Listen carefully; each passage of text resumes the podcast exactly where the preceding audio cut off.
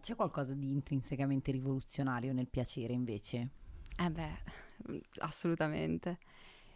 Anzi, la ricerca del piacere è ciò che ci fa sfidare le norme.